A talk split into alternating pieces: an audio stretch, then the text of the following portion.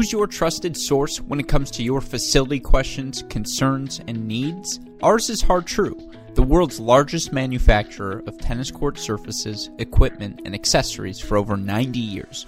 Partner with their trusted team of experts, along with collegiate greats Jamie Loeb, Alex Rybakov, and Dustin Taylor to bring the service provider of over thirty professional events annually to your facility.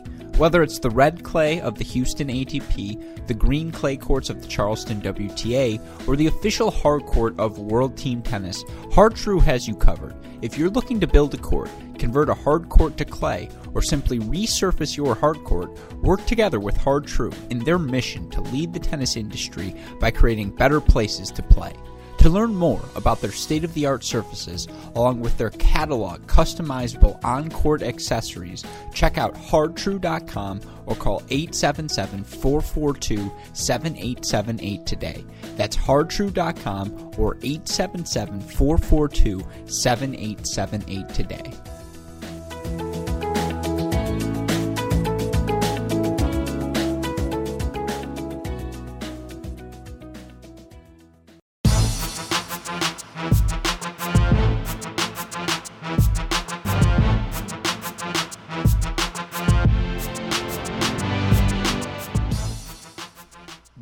The Mini Break, your daily podcast for the biggest storylines, results, and controversies from the tennis world. Today is Friday, February nineteenth. We have a fantastic show for all of you listeners today, as I am joined by the man behind the best resource in all of tennis media, the stats guru of the tennis world, Tennis Abstract's Jeff Sackmann, joining me on the show to recap Daniil Medvedev's straight-set victory over Stefanos Tsitsipas and to preview our two upcoming Australian Open singles finals. Of course, given that we have Jeff, we dive into the analytics of it all. We talk serve percentages. We talk what are the key numbers these players have to hit in order to find a pathway to victory in the final. And then we talk about the broader relationship between analytics and tennis, where the sport lags behind other sports, why it's so difficult to analyze tennis using numbers given the sporadic and improvisational nature of the sport. Of course, I also wanted to ask Jeff how the numbers have been impacted by this pandemic, how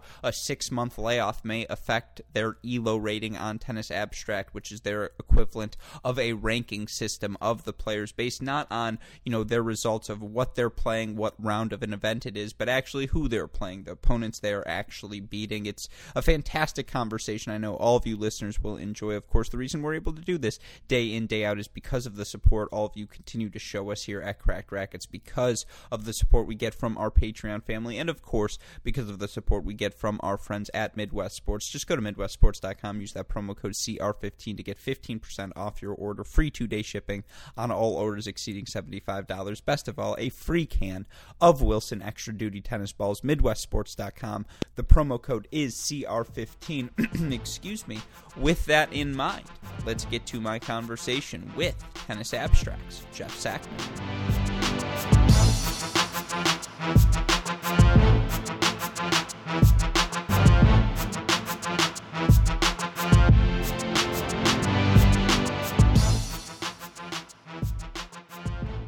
Joining us on the podcast today is a guest I have been trying to track down probably since the start of this podcast, and that's because, in my opinion, you cannot have a good piece of tennis content unless you are using the resource provided by our guest today. He is the data guru in the tennis world. His website, Tennis Abstract, truly the foundational piece of so many great research pieces throughout the professional tennis media landscape. You may also know today's guest as the host of the Expected Points podcast. I know our guest as a treasure chest of information. It's Jeff Sackmann. Jeff, welcome to the show. How are you doing today? Well, I was doing well until you set impossible standards for my appearance on this show. That's what I try and do. I try and kill the intro, just a really hard forty-five seconds, so that our guests are like, oh man, I got to really bring my A game today. Yeah, I'm giving up. So I mean... Everybody, set the set the bar low, ignore everything Alex just said. It'll be okay. Yeah, no, from here it's straight B minus, I promise. Um, but no, obviously, Jeff, uh, just at the start, thank you so much for all you guys at Tennis Abstract are doing. Uh, I know you are particularly excited to have started your ex- uh, Expected Points podcast for any of our listeners who aren't already listening to it. Can you give them a little bit of a rundown of what they can expect? Yeah, it's it's based on a pod, podcast um, that is a is a financial podcast run by the Barron's publication that just is it's three numbers every day, so it's under four minutes a day. We highlight three numbers. I say we; it's really just me. Um, and it's it, sometimes it's like really quantitative stuff. Often it's just trivia, uh, but the idea is just a, a quick four minute hit of hopefully a smart take on on tennis news that, like, I, I think there's a lot of short podcasts out there in different parts of the podcasting universe, but I don't know of any in tennis or really that many in sports. And it feels like that's a, a big gap that hopefully we'll fill a little bit of. Mm-hmm. No, absolutely. And it's so hard, right? Because there are so many matches going on throughout a day in the professional tennis world. You've got your A T P, your W T A matches, you've got challengers, I T F matches. Obviously, during a Grand Slam, it's a little bit more easy to focus. What is the most difficult part in choosing your three stats? Because I'm sure there are plenty to choose from.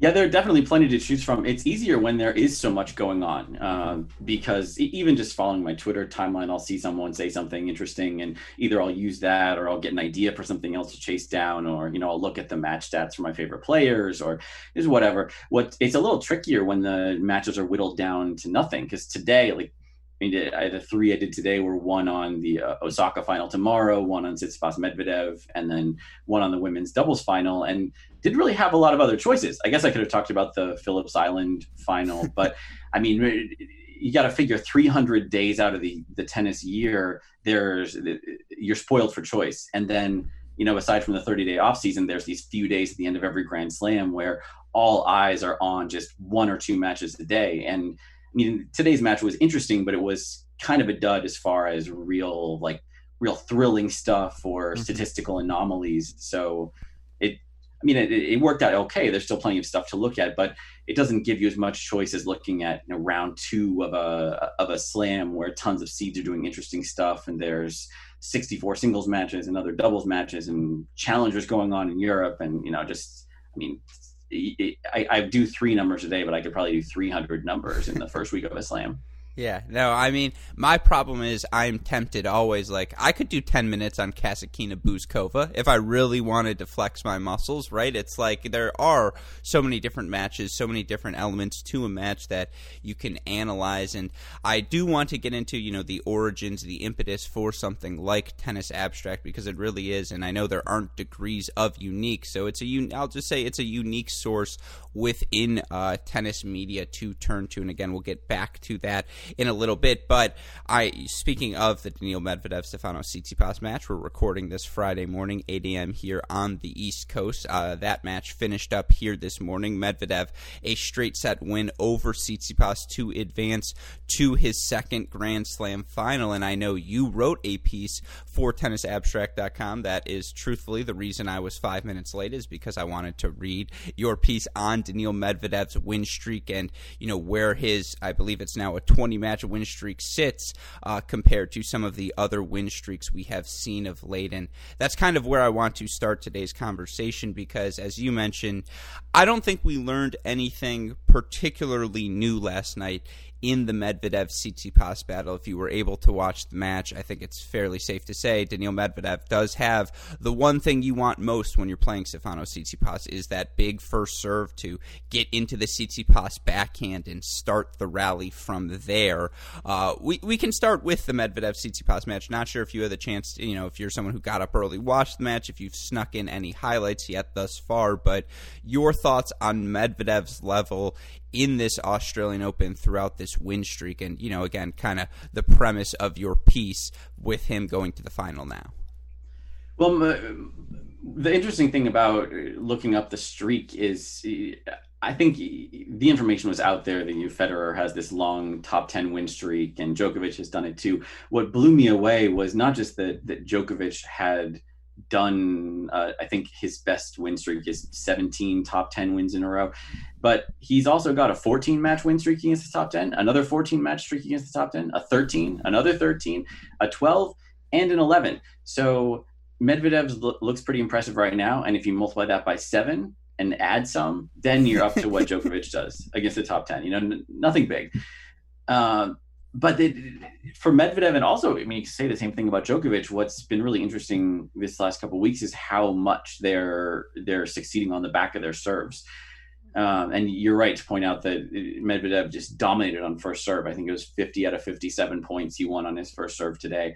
And I was looking at his his first serve stats against Tsitsipas in their previous matches, and the matches that Medvedev has won, um, it's been the same story. Like when I saw that, I think it's at eighty-eight percent, that works out to, that that sounds just eye-poppingly high. Like he can't possibly be doing that very often, can he? Well, actually, he can. Um, in the twenty-match win streak, he was ninety-six point four percent of first serve points. That's, I'm sure that just means he lost one against Schwartzman in Paris. Uh, he won ninety-two percent in the match against Anderson in Paris. Like he, this is not uncommon for him to be winning nine out of ten or close to nine out of ten first serve points. And he's done it against Tsitsipas before. And I think that's the, that's the secret. Like it's, he hits so hard and he can control the rally that he forces you to play on your weak side. And for Tsitsipas, I mean, we've we've seen this for decades with guys who have strong forehands and have one-handed backhands, not naming any names, but Tsitsipas falls in that category, and his one-handed backhand is good. His slice backhand is okay, but if he's forced to play in that corner, then, yeah, you've got the advantage. And in a match like this, that's probably all you need. Yeah, I mean, you look for Daniil Medvedev during this win streak, and again, I believe now he is up to twenty matches uh, with his victory last night. Uh, now, the numbers from last night haven't quite been added yet into this, but during the first nineteen matches, he won an average of seventy-nine point six percent of his first serve points. He had a hold percentage of ninety point six, which, for those of you who aren't familiar with Tennis Abstract, A, what are you doing? Like, start using Tennis Abstract. Trust me, you'll become a better tennis fan as a part of it. But you know that uh, that ninety point six hold percentage, you want to compare it to John Isner. John Isner's hold percentage uh, during his career is ninety-one point eight percent. Roger Federer's hold percentage during his career, and again these are in tour level matches I should say, is eighty-eight point eight percent. So Daniil Medvedev during this win streak is holding at the level of Roger Federer and John Isner, and then he's presenting everything else he does on the tennis court as well, right? That doesn't even factor in his percentages as a returner. And you look during the stretch, he's won forty-two point two percent of his return point. He's got a break percentage over thirty percent. Those numbers are all,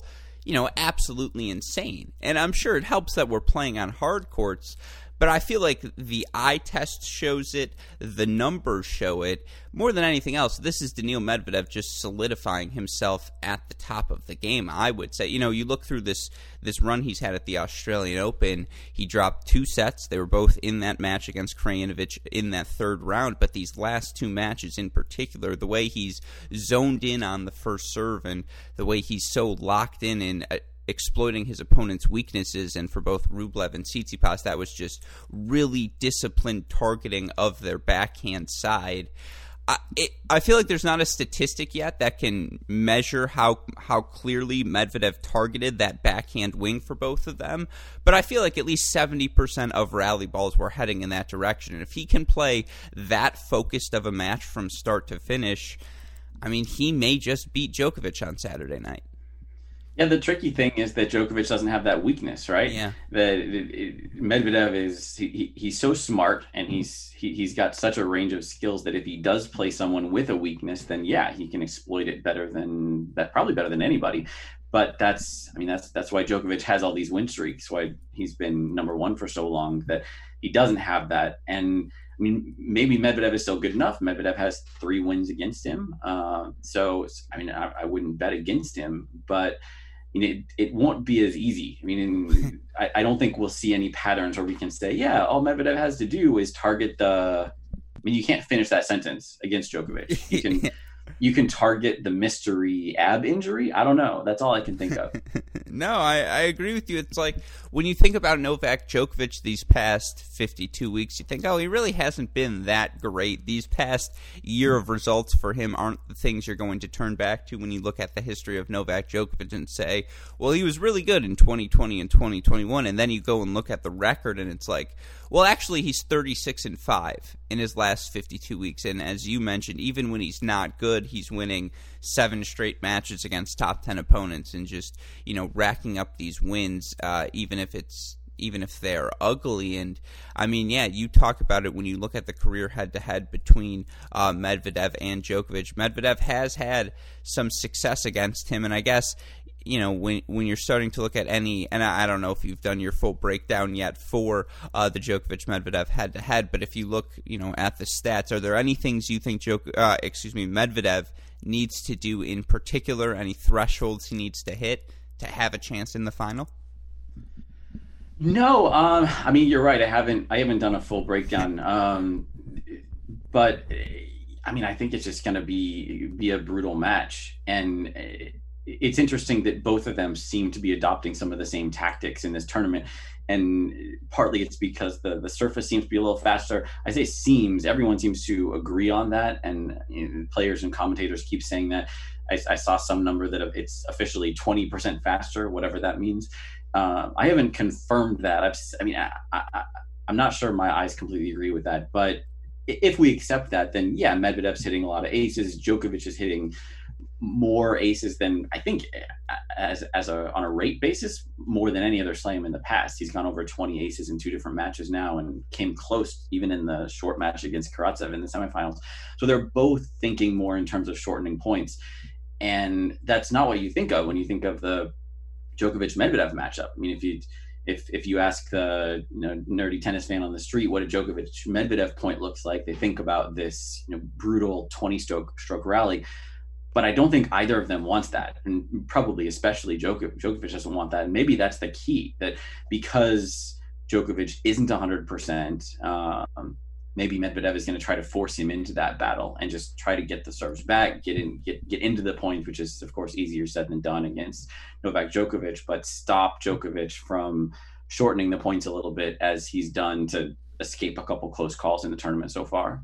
Mm-hmm. Yeah, you look for Daniil Medvedev, again, during the win streak, his splits, he has made, I believe it's sixty-four percent of his first serves, won about eighty percent of those points, winning about fifty-three percent of his second serve points. In his matchup matchups against Djokovic, he's made sixty percent, or fifty-nine percent of his first serves, excuse me, won only sixty-nine percent of those first serve points, forty-eight percent of his second serve points, so you do see some low-hanging fruit for him, right? If he can make a slightly higher percentage of his first serves, continue to have that success of, it's not even plus one tennis with Medvedev, it's that with that big first serve, it then opens up everything else he wants to do. It's the death by a thousand paper cuts after that serve, the short angles, and he'll just keep you moving, he'll make the match physical, but you're absolutely correct. When you look for Novak Djokovic, it's just like, okay, well, how do you beat Novak Djokovic? And it's always crazy to say, but the way you beat him probably is you have to hit through him. You have to take your chances. And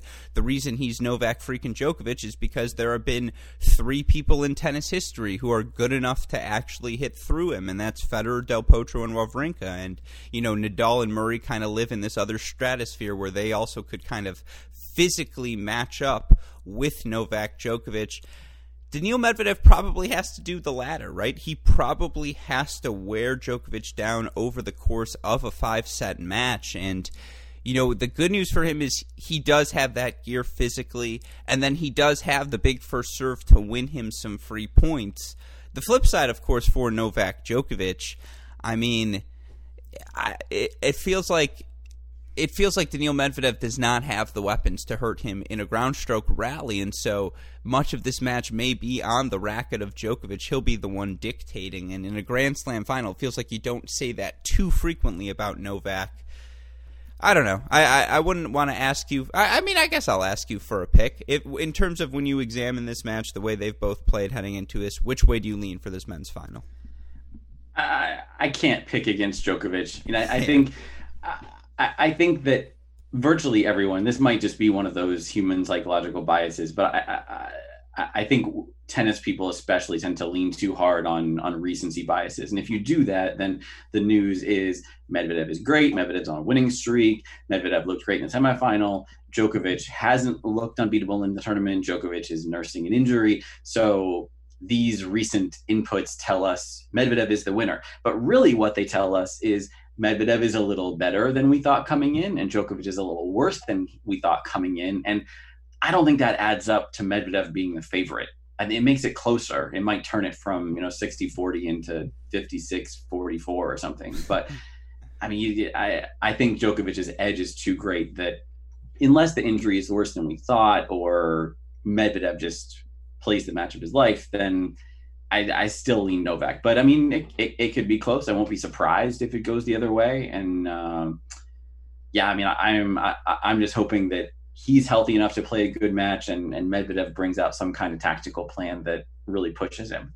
Yeah, I if it was Djokovic on one day rest, I would think to myself, hmm, like I, I this there is a, uh, even more of a recipe for Daniil Medvedev. But the fact that Djokovic gets that extra day of rest, I agree with you. I think the injury becomes less of a concern in that case. I think he got the straight set win he was looking for in the semifinals, and you know Karatsev was great all the way through the Australian Open. But if you're asking Novak Djokovic, you can sign up for any opponent in the draw for the semifinals. He'd be like, give me Karatsev, please.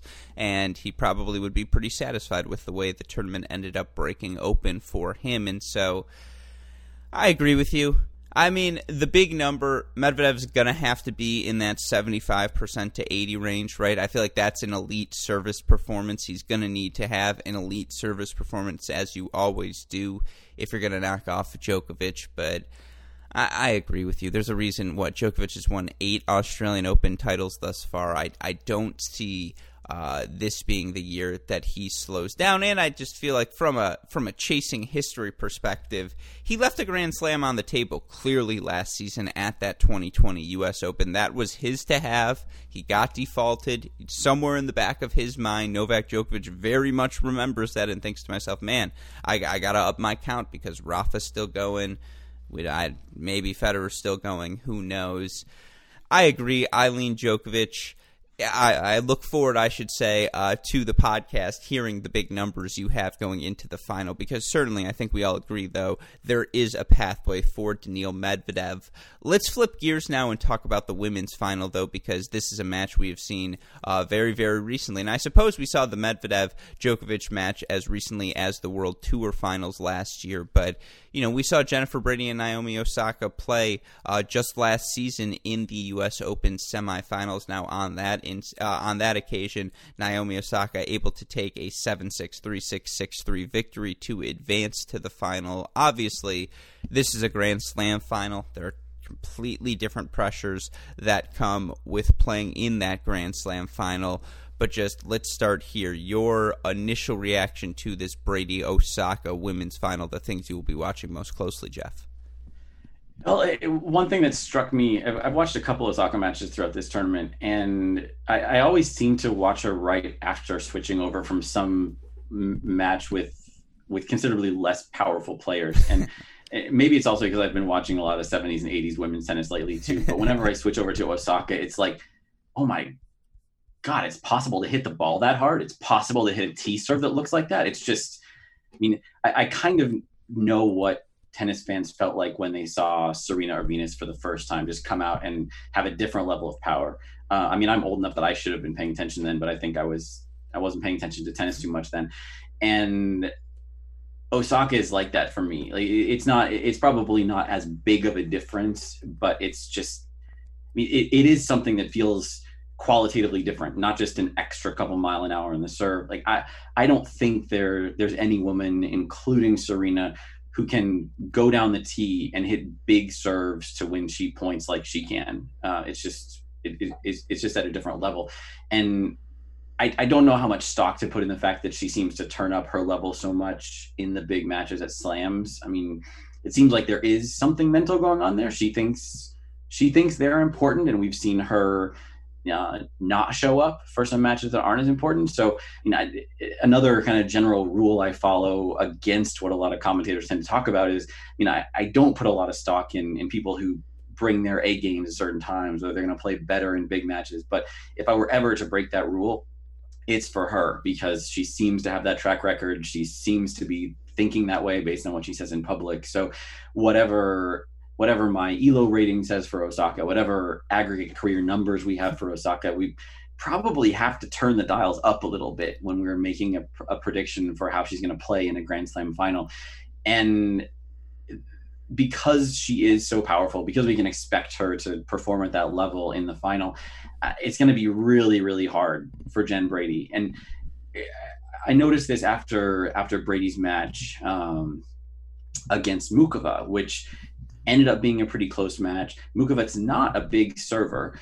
Um, I mean, she's pretty effective, but she's certainly not a big server like a Serena or an Osaka. And in that match, Brady won twenty-eight percent of return points, which yeah. is not good. it's, it, it, it's okay if if if you're playing a pretty strong server on the men's tour, but in the women's game, unless you're playing Osaka or Serena or maybe Aryna Sabalenka, it does not get the job done. Uh, I don't. I, I haven't looked up what the what the success rate is, but I'll bet that players who, who win twenty-eight percent of their return points in women's matches, I'll bet they lose like ninety percent of the time. So she just barely beat Mukova. Um, she actually only won forty-nine percent of total points in that match. Uh, but the twenty-eight percent return point was the one that really stuck out to me. And the other matches she's had in the last year where she won so few return points were the Ostrava semifinal against Aryna Sabalenka, when she also won twenty-eight percent of his return points. That was six four, six four Sabalenka. And the other one was the U S Open semifinal against Osaka. She won twenty-seven percent of return points there. And she managed to win a set. So she timed one of those return points pretty well, or I guess at least four of those return points pretty well. But it, it was it, it's not enough when you earn two break points in an entire match. And I mean, you might be lucky to earn two break points in an entire match, winning return points at that rate. Then it's really tough to win, especially since Osaka isn't that one-dimensional. So, I mean, in terms of going straight to a pick, then I just don't see Brady's route to winning against such a good server unless she showed us shows us some return skills that I've never seen from her before. No, it's it's all very good points you make. And I mean, for Naomi Osaka, and I, I think I tweeted this out uh, earlier in the weekend, but, you know, during this run she has had, she is averaging, uh, she's winning on average seventy-eight point four percent of her first serve points. Now, you compare that to the career percentage of Serena Williams. Serena Williams, who I think by the metrics, I think by the eye test, I think we would all agree, if you follow tennis closely, has the best serve in women's tennis history. Uh, for her career, she's won seventy-four point four percent of her first serve points. So Naomi Osaka, again, it's not nearly as broad of a sample size, but it passes the eye test. The numbers reflect the fact. Her serve may be the best in women's tennis history, and you don't say that lightly, and it sets up everything else she wants to do with, you know, the plus one forehand, the plus one backhand, and obviously given, you know, the nature of her forehand backswing where it's a little bit big and it's a little bit hitchy, but it doesn't matter because she always has so much time to set up on that ball because of the return she's getting back. And, you know, that Serena match, I think Osaka made less than fifty percent of her first serves, but she still won over eighty percent of those first serve points. And you look at the Tennis Abstract leaderboard for the last fifty-two weeks for Naomi Osaka, she, you know, is the best server by so many metrics. You want to do percentage of service points won. Well, she's number one at sixty-six point five percent. Number two is Jennifer Brady at sixty-four point three, but it's a full percentage gap there. You look at the first serve win percentage. She's at seventy-eight point one. The next closest player is Serena Williams, who's at seventy-three point six. So again, four and a half percentage point gap there in terms of second serve points won. She's number five uh, in the leaderboard amongst top fifty players over the past fifty-two weeks. Just, you know, in terms of hold percentage, she's the number one player over Jennifer Brady. She's at eighty-seven percent. Jen Brady at eighty-three percent. So, you know, I think for for Naomi Osaka, this yeah, I, I just agree with you. She, it's just a lock. You can you can draw that in. She is going to be holding serve. And what was so impressive about that semifinal is the moment she was broken serve in that second set, she comes up with three incredible backhand winners, right? Two cross court, one down the line, and Serena gives her double fault, and the break's right back in her pocket. She holds that love. She wins the match, and you know that's it. It's clear right now she's got the best serve in the women's game now. I guess if you're looking at a pathway for Jennifer Brady and you're thinking to yourself, okay, what are the things she can do to at least give Naomi Osaka some difficulties, that's probably where you start, is she's got to hold serve as well. And yeah, I mean, the match Brady played against Mukova was just horrifyingly choppy. It just felt like Jennifer Brady was going for broke on every forehand, and the forehand either made it or, you know, or she missed it. And I think it was like twenty winners against thirty-eight unforced errors in the match for Brady, and that very, you know, those numbers very much reflect the eye test of the match. But you know, the big thing I keep coming back to is you look at their U S Open battle. On that occasion, Naomi Osaka won eighty-four point three percent of her first serve points. Now, Jen Brady was at seventy-seven point four percent. Both of those numbers feel very replicable, right? I feel like there is a world where we see this just being a match where both Brady and Osaka are holding serve, and I think that's where the pathway to victory starts for Jen Brady. She does have the for, sort of first serve that can certainly give Naomi Osaka difficulties in this match.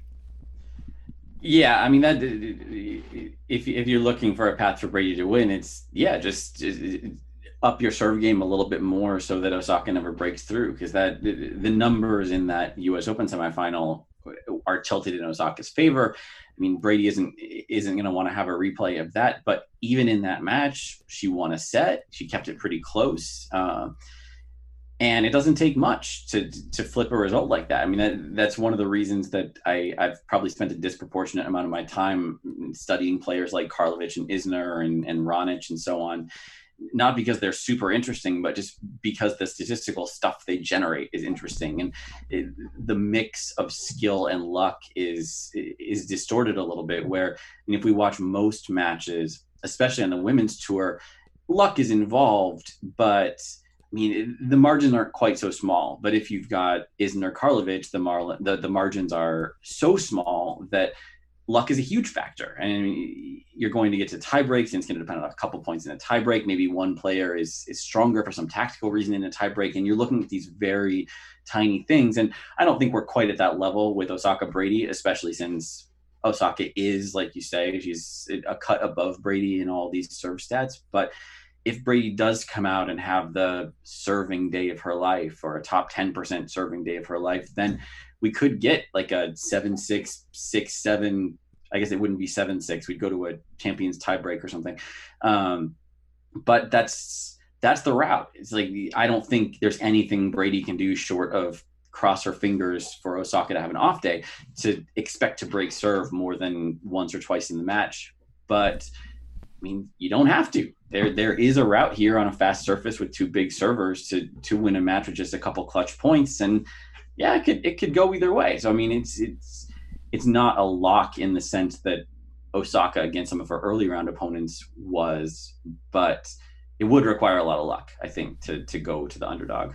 Yeah, no, I, that, that's completely fair. And yeah, it's just Jennifer Brady does have the power to disrupt the things Naomi Osaka wants to do. She can land the big first serve, land the plus one forehand. That ball is so heavy, and you know, if she can get that forehand into Osaka's body, into that forehand wing, maybe you can start to produce errors. And yeah, she's just going to have to play, you know, a power tennis, you know, a, a thin margin sort of match, certainly. And I think it's so interesting for Jennifer Brady. You look through her two pathways to the U S Open semifinals and now the Australian Open final. She hasn't faced a single top ten seed in either of her two Grand Slam runs. Now, I didn't ask you beforehand if that's ever happened before, but that is a little bit surprising to me that Jen Brady has not faced a top ten player outside of the two Naomi Osaka battles she's going to have now uh, in the semifinals of the U S Open and the finals here in Australia. But it does feel like Jennifer Brady. I mean, you see the numbers she's put up on a hard court. This isn't a fluky run, right? seventy over winning over seventy-three percent of your first serve points. That's in the elite of the elite category as a server. I think it's safe to say, and I'm curious if you would agree, that Jennifer Brady has joined those ranks. That's what's allowed her to have all this success over the past six to twelve months. Yeah, I mean, that's a that's a huge step, and and because um, because there are so few players like that in the women's game, like if you can go out day in, day out and, and hold serve five out of six games like she does, then then yeah, you've got a big edge.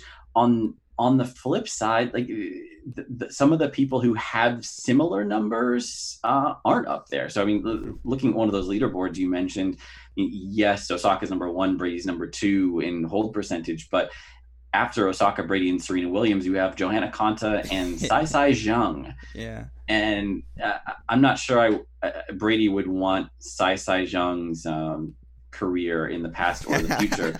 So, I mean, it, it, it's both sides of the ball always. Like, I mean, it's easier to talk about this on the men's side since there's more examples of really one-dimensional players, but I mean, you can't just look at someone's serve stat. So that's the, the big test with Brady. And it's, it's bizarre, like, as you point out, that both Brady and Osaka have avoided top players so much. That was one of the, um, one of the things I highlighted on today's episode of Expected Points was this will be Osaka's twenty-fifth straight match against an opponent outside the top ten. Um, And it, it seems like a little bit of a cheap point because, you know, Osaka played Serena Williams, and Serena Williams isn't, it seems like she should be like a lifetime member of the top ten, at least an honorable one. And she yeah. played Muguruza, and she Vika. played Azarenka twice. Yeah. Yeah. I mean, it, it, it, it's not to say that her, her titles are cheap or that she doesn't deserve anything she's gotten. That's not the point at all. But it's, it does mean that when you look at these, whether you're looking at the win totals or the titles, or especially at the at, at the serve stats, like they are being piled up against, I don't want to say second tier opponents, but you know, sort of one B level opponents. Like if if there had been a tour finals last fall and Osaka had gone there and played three to five matches against top ten players, then I mean, her numbers would have come down. I don't know how much. They probably still would have been pretty good. But if Jennifer Brady had snuck into the tour finals as an alternate, alternate, alternate, and played three to five matches against top ten players in the world, her numbers definitely would have come down. So I'm I'm not sure by how much, um, but it is something we have to keep in mind. And it, it'll be interesting when whenever we get to the point where the tours really restart and and all the top players are regularly showing up for the top events. There's so many matchups we're just not getting right now. One of the uh, wild numbers I came across with with that Osaka stat is it'll be twenty-five straight for Osaka, but Simona Halep is on a streak that's longer than that. Um, aside from, she, she had a match against Karolina Pliskova in the Rome final that Pliskova retired from, but if you take that out, Simona Halep is on a run of twenty-seven straight matches all the way back through twenty twenty where she hasn't played a top ten opponent. So this is... Osaka Halep matches aren't happening. Um, in Pliskova Halep matches, which seem to used to happen all the time, like they're rarely happening. Os- uh, so many players. I would love to see how they how they square off against Naomi Osaka, and we just haven't gotten that in this time when Osaka seems to be so great. So hopefully, twenty twenty-one will allow us to answer some of these questions. And I mean, Osaka Brady should be interesting tomorrow, but it will not do that for us. It, it won't shed any light on those questions. No, that's uh, fascinating, and that's a kind of a perfect segue into what I want to end today's conversation about. And you referred to your E L O ratings. For those who are unaware, Tennis Abstract, the E L O rating is, I would say, it's the Tennis Abstract ranking system of where these players stand right now, their pecking order based on their results. You know, who, I believe the way you put it in uh, the blurb for the E L O rating is it's who they're playing, not when they're playing and what event they're playing. And, you know, for some tennis fans, there are, there's some red meat in those E L O ratings. For instance, for me, you look at the W T A wins leader in the twenty twenty season, Elisa Mertens, who by the W T A rankings, in my opinion, vastly underrated. You have her at number five right now in the E L O ratings. Some other ones, some fans, I think, will enjoy the fact that, you know, someone like Marta Kostyuk, who is up to number fifty in your E L O ratings, Ann Lee up to number forty-seven in the E L O ratings, all ranking, Podoroska up to twenty. twenty-seven already. Uh, already. Kudermatova, twenty-three. These are players who have had the sort of results that they should be. Top fifty players, of course. You're looking for red meat on the other side. The fact that Cece Bellis is at number twenty-six. Some people may see that and think, hmm, that's a little bit high, or, you know, my personal favorite of all of the rankings, that th- the fact that E L O already reflects Yannick Sinner, you know, the Sin Man, as a top ten guy. Or you just, I think you've bought the affection of every ginger tennis fan across, you know, tennis nation. So congratulations to you, Jeff. But, uh, you know, you start to look at the E L O ratings, and, you know, you start to look at all of the numbers and, you know, how skewed they are right now by the six-month pandemic uh, layoff. Curious, how difficult is it right now to, you know, find accuracy in the E L O ratings, given just how sporadic all the play has been? Yeah, it's a really good question, and one that I hope, I mean, post-pandemic we'll be able to get a better grip on. And I think everyone looks at any new rating system or any unfamiliar rating system, and, and A, they're looking at the things that they agree with to think like, oh yeah, Yannick Sinner is better than his rating. But then they're also, especially if, if you're the sort of person who posts on, on tennis forums, you're looking for something that proves that I'm an idiot. So you're thinking, oh, yeah, Elisa Mertens is number five. There's no way Mertens is the, the fifth best player in the world. And I mean, I, I'm sympathetic to that. I, if, if I were not looking at any numbers and I were generating a top ten list, I probably wouldn't put Elisa Mertens on it. But the idea is we're we're taking all that uh, all that out of it. So so hopefully by you know, by weighing who everybody's playing, we come up with some some pretty dispassionate rankings. And specific to the pandemic, what I expected to see when the tour restarted was that the predictions that these ratings generate, uh, which are I mean the forecasts you can always see for current events on on the tennis abstract dot com page. I expected that they would not be as good because different players are, you know, contracting coronavirus, or they're training really hard, or they're training with someone new, or they're not training at all. Like there's just so much more variety in the level of preparation, and some players thrive on, on rest. Some players thrive on like, a lot of match play. It's just so much more variety. And as it turned out, based on what we've seen so far, those predictions are almost exactly as effective as they've, they've always been. Like there's no, there's no surprises there. It isn't like there's tons of upsets on tour. It isn't like the top players are dominating more than usual. It's just, it's just business as usual. So I mean, you can certainly complain about a lot of specific ratings, and that's all fair. I do it too. I always look at the ratings and think, and wonder why someone's so high. Like, I mean, I, I love the fact that Sinner is is top ten in my ratings, but when he first got there, I was, like it, it seemed a little premature.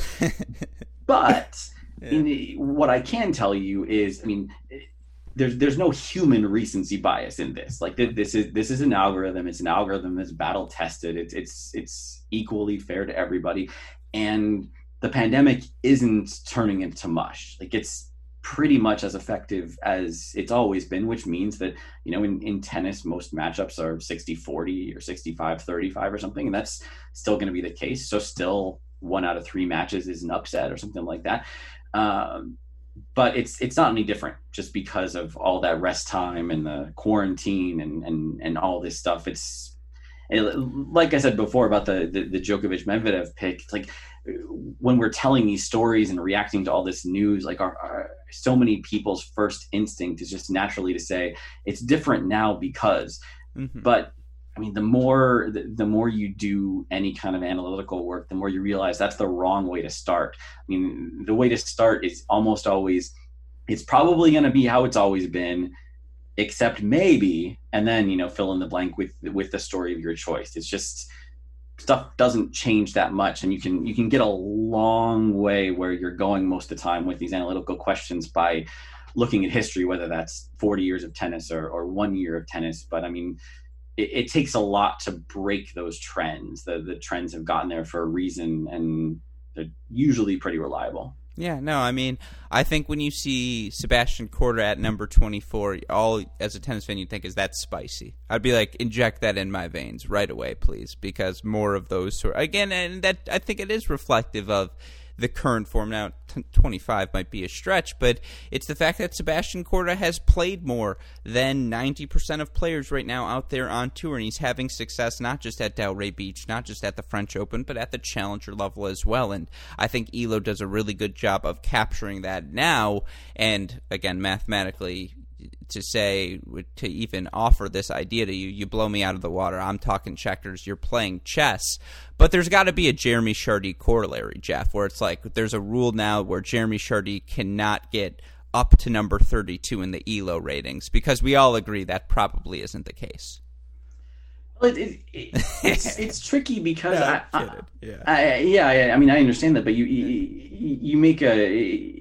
You make a good point that there's certain things we think we know. Yeah. Um, that like I think if if you if you asked fifty serious tennis fans where Sebastian Korda should be rated, then no one's going to say twenty-four. I mean, maybe maybe Korda's dad, if he's in the survey, would say twenty-four. I I know Korda's manager, and he might say twenty-four. But I mean, it's it, no one's going to say twenty-four just because it's so out of the realm of possibility that we don't mm-hmm. think of somebody winning a few challengers and being the twenty-fourth best player in the world, but. Think of it another way. Like it, it, there are not that many dominant players in men's tennis right now. And, and I mean, the flip side is Jeremy Chardy. Maybe Chardy really doesn't belong at thirty-two, but I mean, the, here are the people around Korda right now. We've got Borna Choric, Kachanov, um, Shapovalov, David Goffin, Marin Cilic, Kristin Garin. Like, okay. I, if you give me Kachanov versus Korda, I'm going to pick Kachanov, but Korda versus Goffin? Are you confidently picking Goffin over Sebastian Korda right now? No, that's the neighborhood he hangs out in. I completely agree. I think this is I th- again, that's why I like to turn to E L O rating, because I think it is far more effective. It's it's an it's a more fluid product. It tells you who they're playing, who they're beating. Like, is the Korda-Khachanov match a toss-up? No, but do you expect Korda to take a set if that's a three out of five set match? I would say yes. Like I I completely agree with you. I think it is far more effective. And look at a guy like Aslan Karatsev, right, who currently by E L O rating is the number fifty-seven player in the rankings. And if you, you know, I and I think he was more reflective, uh, or I think E L O ratings was more reflective of his twenty twenty success than the A T P rankings were at all. I don't think Karatsev took that big of a jump yet in E L O with the Australian Open results plugged in. So I think that would be a perfect rating of a guy who was killing it at the challenger level and then just kind of had the opportunity break open for him this Australian Open. Yeah, and, and it's a good point with the way the rating system is right now, too. Is I, I've written a few things over the years about E L O being a leading indicator for the A T P rankings. And if you just think about the way they work, the, E L O is designed to estimate how a player is playing right now. I mean, it, it, it, it, all past results are baked in, but the idea is this is how they're playing right now. If you think about how the A T P official rankings work, or the W T A rankings are the same way, then it's an average of performance over the last twelve, twelve months. And right now it's more than that because of the pandemic adjustments. So even un, under normal circumstances, what the official rankings are really designed to do is tell you on average, how good was this player six months ago? And even if it does a perfect job of that, which it doesn't, but even if it does a perfect job of that, it's still six months behind. Whereas E L O is designed to be zero months behind, or maybe one week behind or something. So if if both rating systems are working perfectly, E L O is six months ahead, and the people who are are higher rated in E L O should see their official rankings follow pretty shortly. And generally that's what happened. I mean, Medvedev and Rublev were top ten players in E L O long before they were on the official rank, ranking system. And because of the pandemic adjustments, that six-month gap has widened a lot. So, I mean, Mertens is one example, but some of the younger guys we're talking about now, like Korda and so on, it's it's really hard for them to climb the ranking. Like Jen Brady, if she wins the Australian Open title, she will be number twelve in the world. With a U S Open semifinal and an Australian Open title, she would be number twelve in the world. And I don't know what her E L O rating would be, but I'm willing to bet it would be better than twelve. And that's just, it, it, it it's ridiculous that the the rating, the rankings, the official rankings are so stuck because they're basically a two year ranking right now because they're one they're one year behind. And that means that what, whenever we're looking at rankings or seedings, then that's where we're going to start seeing upsets, because the seedings are based on the rankings, which are based on this average of, of more than a year ago. And as that gap widens more and more, the, the rankings just become irrelevant. I mean, I, I, I don't know exactly when we're going to snap back to normal with the, the ranking system, but I'm eagerly counting down the days. Yeah, no, I mean, case in point, by uh, official rankings, Aryna Sabalenka right now number nine, Garbiñe Muguruza number uh, fifteen. By E L O rating, Sabalenka's number three, Muguruza's number six. And I just like I cannot emphasize how much more accurate the E L O rating is there, because I think when you look at those two players, you think to yourself, those are the two, you know, two of the six consequential players who, going into any event, you have to look where they're at at the draw, uh, in the draw, because certainly, uh, given how well they've played, those are two players who can win. So, yeah, I, I again, this is why I turned to Tennis Abstract, and I got to stop buttering you up, but sincerely, it is the most valuable resource for any of us in tennis media, and I promised you only, you know, thirty to forty minutes. We've gone a little bit over that. I'm going to try and sneak in just a couple more questions here, if that's all right with you, Jeff. Um, yeah. And they really just, again, relate now more broadly to statistics and tennis, because there are a lot of statistical data points, I would say, in tennis, right? You can measure every forehand hit, every backhand hit, the length of rallies, and, you know, I think we're getting smarter and probably better at me- measuring, you know, rally patterns and figuring out, okay, if I play two forehands cross and then a forehand line, I win X percentage of points, but you still compare tennis uh, to perhaps some of the other sports and where we're at. And just a fun anecdote for you, I was a little bit giddy last night. I was talking with my two brothers. I was like, oh, I'm bringing on Jeff Sackmann from Tennis Abstract. And they were like, what's Tennis Abstract? And I was like, think Basketball Reference, but just for tennis. And they were like, oh, that that's awesome. And I was like, it is awesome. But I guess, you know, again, a little butter there before I get to the question. Um, where, in terms of the relationship between tennis and analytics, do you think tennis lags behind other sports? And perhaps where are the areas that tennis could continue to further embrace analytical studies of the game? Well, the, the biggest gap is just the fact that it's not a team sport. I mean, it's absolutely right that, that tennis is, is far behind, definitely baseball, probably basketball, probably football, definitely soccer, so on and so on. And and part of that's just structural, that one of the reasons baseball was was so far ahead of the game, I mean, apart from the fact that there are a few visionaries involved, but it, structurally, like, there's a huge advantage to be gained by being a, a smart analytical baseball person. Like, as, as long as you've got an owner who will hire you and people who will, you know, listen to your suggestions, then you can convert your analytical knowledge into winning baseball games. And you don't even have to do anything very complicated, or at least you didn't twenty years ago when this all really got rolling. You just had to know who to pick in the draft, or who to sign in free agency, or how much money to offer them, and so on. And there's no equivalent to any of that in tennis. A, a player can't, you know, I mean, I guess you, you're sort of drafting doubles partner, but I mean, if, if you're Team Federer, then, I mean, you're pretty much stuck drafting Roger Federer to play your matches for you. There's no way around that. So all you can do is play smarter. And that's where the data was lacking for such a long time. So, I mean, it, we've made a ton of progress with, uh, with the fact that Hawkeye data exists. Uh, There's so much more video now, so people are tagging matches, not so much publicly, but my match charting project has eighty-five hundred matches in the database now, so it's not quite at the level of Hawkeye, but you can track things like, I mean, percentage of different ground strokes hit and what direction players are serving at, at certain moments and so on and so forth. A lot of that stuff is out there, and whether it's the match charting project or their own tagging or, or things provided by other services, a lot of coaches are using stuff like that. And that's, that's a huge step, because I think that ten, even ten years ago, that wasn't really the case. I mean, you used to see coaches with their little notebooks, and they'd be, they'd be scouting their opponents saying, hmm, Rafael Nadal went wide with his ad court serve on break point. Interesting. And then, you know, in their next match, they'd know, ah, watch out for that wide serve on break point.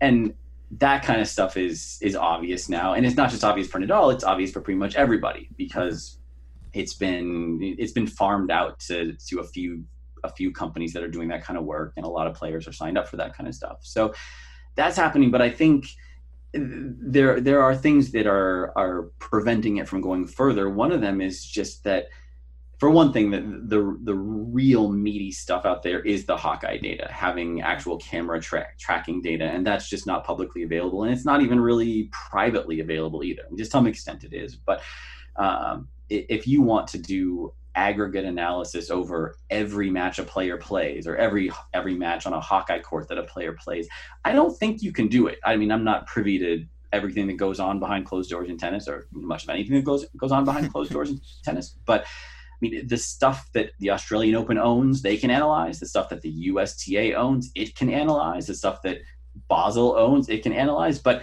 there's no sharing going on. So you can you can analyze a lot from just Australian Open matches, or or just U S Open matches, but you're you're limited in a way that is really foreign to what other sports have gotten accustomed to.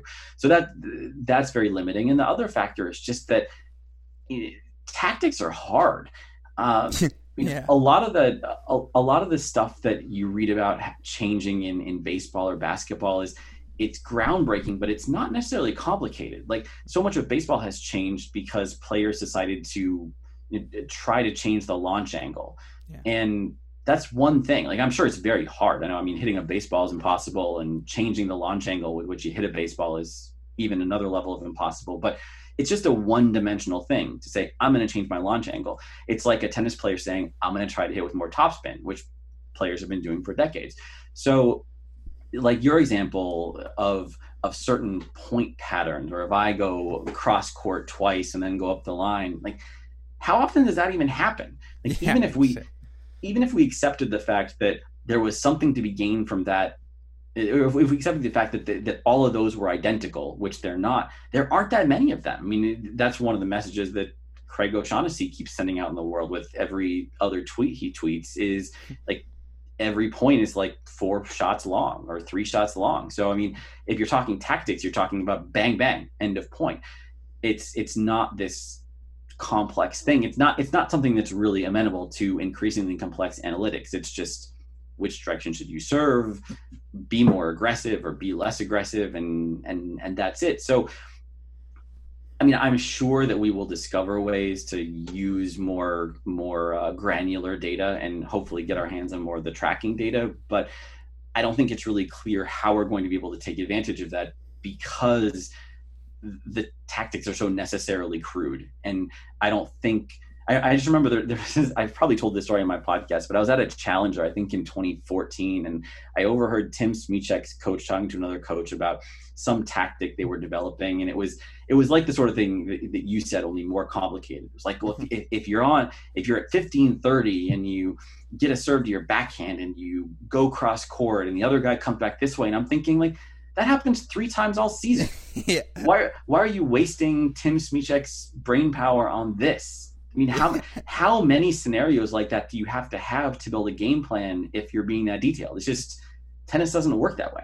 Mm-hmm. No, I'm, you're absolutely right. It's great. You can say, I'm going to go cross, cross down the line, but then your opponent goes down the line on shot number two, and you're like, okay, well, I guess I'm not doing that pattern because now I have to hit a backhand. And it's so fascinating to hear you Uh, you know, talk about the fact that, yeah, as as great as it is to have these analytics prepared, the there's an improvisational aspect of tennis that kind of makes you throw all those numbers out the window. If your opponent's landing his first serve each and every match, it doesn't matter what you're – or each and every point, it doesn't matter what you're trying to do on your return games. If, you know, you're only dinking your return over and he's getting plus one balls to slam away, or you're playing John Isner, then it doesn't really matter. Again, you, you can throw all of that stuff out the window. So – yeah, that is that is very fascinating. Uh, it's in such an interesting line of thought, because there really are some basic numbers in tennis, right? The first serve percentage. You want to make as many of your first serves as you can, because there's always a distinguishable difference, I would say, for ninety-nine percent of players between their success rate on the first serves, their success rate on the second serve. Are those really the most reliable statistics. When you look at, you know, again, the most indicative stats for performance, is it really just as simple as, you know, first serve percentage, first serve win percentage? I, I know hold percentage and, uh, you know, percent of return points won, those are things offered on Tennis Abstract that I particularly enjoy. But for you, what are the most indicative and most reliable statistics one can turn to in tennis? Well, that's a that's a big question. I don't know yeah. if I have an answer for that, but it, it, I, I do want to take issue with one one thing you said. Like, okay, I, I, I think you're right that, I mean, first serve in percentage is it's super important. I mean, generally players who get high rates of first serves in and are more successful. And when you start looking at the stats like first serve one and second serve one, then I mean, if you're looking at points one, then those should be correlating with wins because you're winning points. Like the more yeah. points you win, the more points you win. But the one, one interesting thing that I hope we get better data for is something we can talk about with, with first serve in, which is that all this stuff is a trade-off. And whenever you talk about tactics, you're talking about trade-offs. So some players are comfortable, you know, making eighty percent of their first serve. Some players are comfortable making fifty-five percent. Serena made fifty-five percent and won in her Simona Halep match, and it's fine. Um, but we don't yet have the data, at least more at more than a couple tournaments, to, to look at what those trade-offs are. And that's what I'm really curious about is if, you know, when you practice tennis, you set up cones or little stacks of balls to know where to aim. Like what I wish I knew is if you set up those cones in a slightly different place that was, you know, two more inches inside from the corner or something, like what's the first serve percentage then? Like how much does it matter to hit the corner? I mean, it's better to hit the corner. I'd rather hit the corner than hit three inches inside the corner, but how much better is it? And if you could increase your first serve in percentage by ten percent, if you went three inches inside the corner instead of aiming for one inch from the corner, then is it worth it? I mean, I don't know. It, it seems it's better to hit the corner, but how much better? And if we had the tracking data for every match that one or all players play, then we could start to answer those questions. And I mean, that's where that's where it really starts to matter, because the, in in baseball or these other sports that have better analytics, it's it's just economics. I mean, it's economics without dollars. It's it's all about trade-offs. I'm I'm putting my resources here instead of somewhere else because I'll get more wins for my salary dollars and more wins for my roster spots um, in exchange for that. And I wish we had more ability to think about tennis that way and say, like, I'm going to take this risk knowing that this is my likely payoff. But because we're dealing with such crude numbers, we can say, like, yeah, it, players who get tons of first serves in, like a Sara Errani or someone, getting eighty percent of your first serves in probably means you're taking something off. And you can probably find a correlation there that says you're winning fewer service points or you're winning fewer, fewer first service points because on average, you're not hitting as hard. But that's a very crude approximation of the sort of thing I'm talking about. And ultimately, like, despite the the improvisational aspect that you're talking about that complicates all of this, ultimately, we should we should be able to know all that stuff that, you know, aiming for the baseline has these risks and these rewards compared to aiming six inches inside the baseline. And someday that's what I'd like to have. In in in, in the meantime, we kind of wave our hands around like you would see me doing if if we were still connected on video. Um, and and we just have to make these approximations. We're just so we're at this stage where we kind of have to compare the stories that we think we're seeing, like someone who's aiming for the lines more than they normally do, or, or hitting T serves more than they normally do, seeing if the numbers agree with that or not, and, and moving forward from there. But we're really far from a point where we can sort of run a program and say, why did Medvedev win today? Mm-hmm. Beyond, you know, he won more points or he won more service points. Like it, it, it, we're so far from being able to say, what did he do tactically that worked? Because it's just such a complicated question that we're so many steps away from having an answer to that. Yeah, well, I am confident if anyone's going to figure it out, it will be you, Jeff, and the team at Tennis Abstract. Um, and just, uh, again, my, my last question for you, because I, there are so many other ways I want to go because it is such a broad discussion with tennis and analytics. And it really, as you have continued to allude to, there are so many unknowns within a tennis match. If it was easy to crack the code of, oh, you just have to hit your forehand eighty-five miles per hour. If you can do that seven times in a match, then you're going to win the match. Uh, obviously, everyone would do it, and there's no... you know, to get the cliche, there's no one way to skin a ten- tennis match, right? You can do it a bunch of different ways and find success. Uh, someone, uh, it was Mike Cation referred it. This was the line he kept using all weekend long. I'd, uh, when we were at the National Indoors, he'd say, you know, forehands are like snowflakes. Everyone's got one, and they're all a little bit different. Um, and that that's not incorrect, but just, you know, my final question for you, Jeff, and I think one so many of us in the tennis world would like to know, what's the inspiration for you at Tennis Abstract? I know that can only, that's got to be so much work, and you know, I know for you guys it's not a subscription-based thing. Anyone could go on tennis abstract dot com for free and use it as an incredible resource with all of this information, all of this data available on both current and past players. And you know, what's the impetus for you? What keeps Jeff Sackmann motivated to keep rocking and rolling? And then ultimately, is there anything all of us listeners, all of us users of the website can do uh, to make Make life a little bit easier for you? Uh, well, I wish I had a good answer to your second question. Uh, I don't know. Watch my kid. Uh, that would help. uh, probably not really pandemic friendly. Yeah. Um, no, I mean it, it all. It all started. It's almost ten years now, which is kind of disturbing. But I started it almost ten years ago, and uh, as I've I've talked about baseball a little bit, and I, I've been doing baseball analytics for.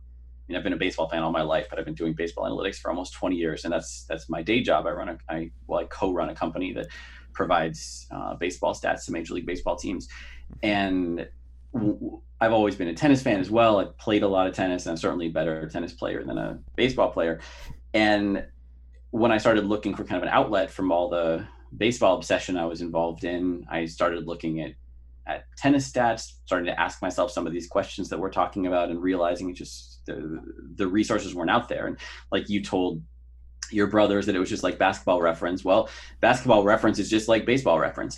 And Baseball Reference has been the touchstone for baseball fans for, for twenty years. It's truly, I mean, it, it's truly an incredible site. And whenever I'm thinking about doing something new or, uh, or redesigning the site or, or changing something up, I, I always look to Baseball Reference. And if, if, if there's any guidance there, that's what I follow. It's just, it's so good and so thorough and so usable. Um, and I wanted that basically. I mean, so that, that was the impetus in the beginning is, I mean, I wanted to go on tennis reference dot com, and Tennis Reference didn't exist. So I eventually built it. And as to what keeps it going, I, I'm, I think that's mostly just inertia at this point.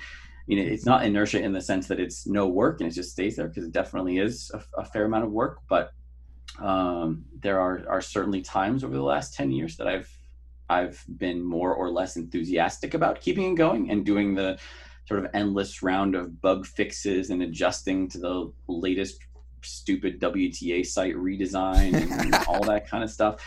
It, it, and there's lots of frustrations along the way, but ultimately, like I I want to have this resource, and and there's other, I mean, there's a lot more great sites out there now than there were when I started. And I think if, if I had come along with the same mindset that I did ten years ago today, then I wouldn't have built it, because I mean, there's other great stuff out there. And, and even just some of the betting oriented sites, they're not designed to do the same thing, but they go most of the way. So you can answer a lot more questions with uh, some of those sites than you could ten years ago. But, um, but that wasn't the case then, because I've been building it for so long. Here, here we still are, and there's always more questions to answer. And I always want to, you know, be able to use these filters when I'm watching a match or researching some question I'm interested in. So, I mean, that's really it. It's just like, I'm glad there are other people out there who enjoy it as well, but that's, and I'm, I've really always just built the site for me. And sometimes that means I'm not terribly responsive to other people's suggestions, because if, if I don't care about it, then, you know, I, it's tough to motivate myself to,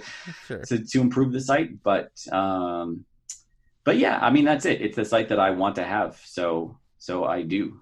That's yeah. it. No, I, again, it's thoroughly appreciated. I, I open a website now and I go to type in, uh, you know, www dot, and it just assumes I'm going to tennis abstract dot com for whatever that's worth. So yeah, I mean, you've got hardcore E L O ratings, clay E L O ratings, grass E L O ratings, thousands of uh, matches, match charted. I suppose that is something we could have people do, right? If there's an army out there listening to this podcast that wants to watch a bunch of nineteen nineties matches, chart them and throw them up on the website, I suppose maybe that'll be of assistance.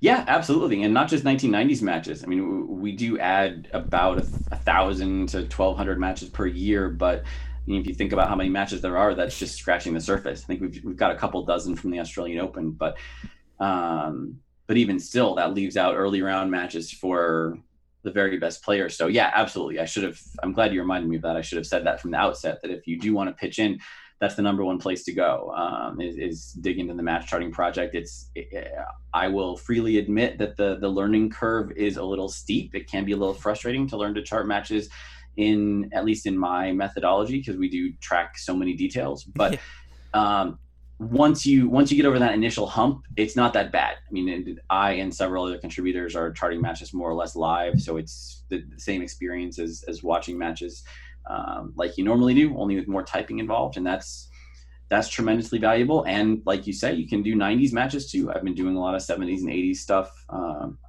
lately, and that's super interesting. And one other small thing, like I, I should point out, since I think a lot of people don't know about this, is all the raw data, maybe not all the raw data, a large percentage of the raw data that fuels Tennis Abstract, I've put on GitHub. So if you're comfortable with, with uh, spreadsheets and you want to look at the raw data, then it's all there. There's a link to it on the, the homepage. You can check that out. And I'm I'm starting to post sort of help wanted issues in, at GitHub as well. And the one I've posted already is uh, the I T F no longer publishes birth dates for players. Mm-hmm. Um, they used to, and that means that as new players enter the system, I don't have their birth date. I don't even, I don't have their age, and that's that's really valuable. I mean, I, I don't need to, you know, stock every single player with a, with a junior ranking, but it is nice to know, you know, the latest teenage sensation, exactly how old they are and where that puts them in various categories.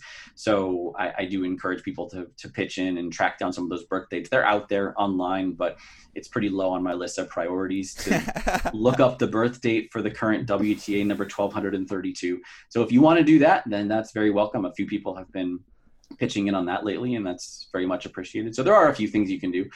Um, and I guess the last thing I'll say is, and I, it, one of the great things about baseball that I, I'm just now starting to see with tennis is, for twenty years, there's been this amazing community of people doing analytical research. And one of the secondary motivations of starting this site was to make it a little more possible for people to do the kind of work that they've been doing in baseball for a long time. And and there are some people out there who are doing good stuff with and without Tennis Abstract. I mean, Hidden Game of Tennis is is, is a cool site which does some interesting work. And there's academics like Stephanie Kowalczyk at Stats on the Tee who who does stuff that's interesting and very technical. Um, and whether you're, you know, whether you want to whip out your R skills or you, you want to, you know, use the statistics that you learned in your PhD program, or you just want to do some division and count up win streaks and stuff like that. Like, there's so many interesting analytical tennis questions that have not been answered. So I hope that more people start doing that. Like, I, I would like to bring back like a early two thousands era, era blogosphere analytics feel to the, the tennis world, just have more voices pitching in with these questions and, and, and, answering these questions, these analytical questions. And I mean, I know Tennis Abstract makes that more possible than it used to. I just hope that that kind of community continues to to grow. And we all, we all learn from that. There's only so many studies I can run. There's only so many podcasts we can have these discussions on. So the more people are involved in working on these issues, the, the better and the smarter we'll all be in the end. Yeah, no. And again, sincerely, I'm done blowing smoke up your ass, but I swear, like I, I truly I, I I must use Tennis Abstract at least fifteen times a day. It's just, it does make life that much easier when you're looking up win streaks or, hey, how many quarterfinals has, uh, I think it was last night, I, I, again, I don't remember what the purpose was, but I was like, how many quarterfinals has Alex de Minaur made in his career? And I was like, oh, the answer is fifteen at the A T P level. Like, I can just go to,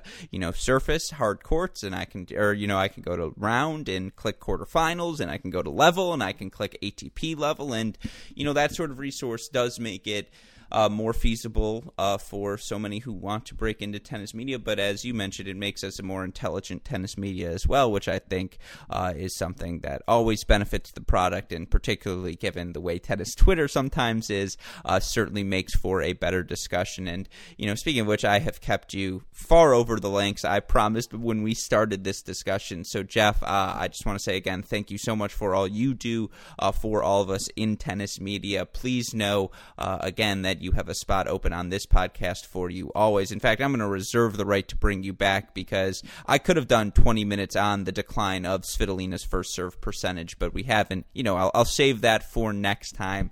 Uh, just one last thing I want to ask for our listeners again, where can they listen to the podcast? What can they expect from you moving forward?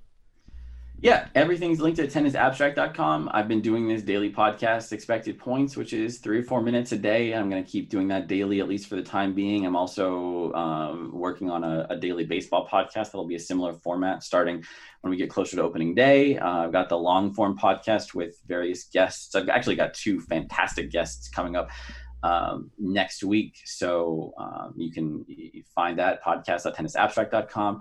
Match Charting Project, if you want to contribute, check that out. But I mean, it's all from it's all at tennis abstract dot com. I, I tweet it all out at, at, at tennisabstract on, on Twitter. So as long as you remember those two words, one of which is tennis, then you're in pretty good shape. Just um, I, I've noticed lately people seem increasingly unwilling to click links and explore things and find things out themselves. Don't be that guy. Like, everybody just needs to, you know, research their own stuff, look for cool stuff, find new things on the internet, and a lot of them. A, a, a lot of cool things are at Tennis Abstract that I think a lot of people don't discover. It sounds like you, Alex, you've done a great job finding all the uh, all, all the tools that are there. But I think the the average person using this site doesn't realize how many things you can click on. And some of that's a U I failure on my part, but some of it's just a lack of curiosity. And I hope that more people overcome that. So, so yeah, I mean, it, it's it's all there. There's plenty to plenty to keep you busy, uh, especially when there'll be less tennis to watch next week. So. Lots of stuff there to check out. No, absolutely. I guess I'm going to throw in a bonus. Was the twenty twelve R A. Dickey Cy Young run the most, uh, I suppose, sporadic? Was it the most uh, unexpected Cy Young? Still the statistical aberration in baseball history? It's it's got to be up there. I'm I'm a little rusty on some of my my baseball historical context stuff. I mean, I I think that. It, It, one of the great things about about baseball, since you do have one hundred fifty years of of fairly detailed stats going back that whole way, like if you want to look for aberrations, you will always find aberrations. Um, but I don't I don't know how how that one would stack up with the weirdest stuff you could find in the nineteenth century. Yeah, no, very, very true. Yeah, somewhere uh, Phil Necro is like, no, I won forty-five games in a season and I only pitched twelve times. And it's like, well, that doesn't make sense. Uh, so that's out there somewhere as well. But again, we'll save that for next time. Jeff, thank you so much for taking the time to chat. Stay safe, stay healthy, and uh, hopefully we'll get the chance to do this again soon. Absolutely. Thanks, Alex. Yep, take care. Bye.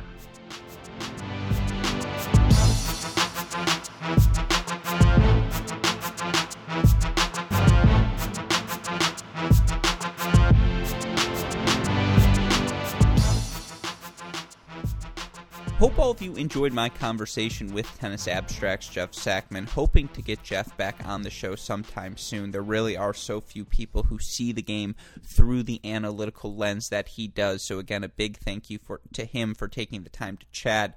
Sincerely, if you are not using Tennis Abstract, if you're not following Jeff's blog posts, you're missing out on a fantastic resource offered for all of us tennis fans. So be sure to go check it out. And again, hopefully we'll get him back on the show sometime soon. Of course, Of course, if you have missed any of the action in Australia, anything else going on in the tennis world, be sure to catch up on it all by going to our website, cracked rackets dot com. You need those more immediate updates. Twitter, Instagram, Facebook, YouTube, we are at Cracked Rackets. You want to message me directly, I'm at Great Shot Pod. Shout out, as always, to the super producers, Max Fligner and Daniel Westoff, for the of an any job they do day in, day out. Shout out as well to our friends at Midwest Sports. Go to midwest sports dot com. Use that promo code C R fifteen. But with that in mind, for my wonderful guest, Jeff Sackmann, our super producers, Fligner and Westoff, our friends at Midwest Sports, and all of us here at Cracked Rackets and the Tennis Channel Podcast Network, I'm your host, Alex Gruskin. You know what we say. That's the break. We will see you all tomorrow. Thanks, everyone.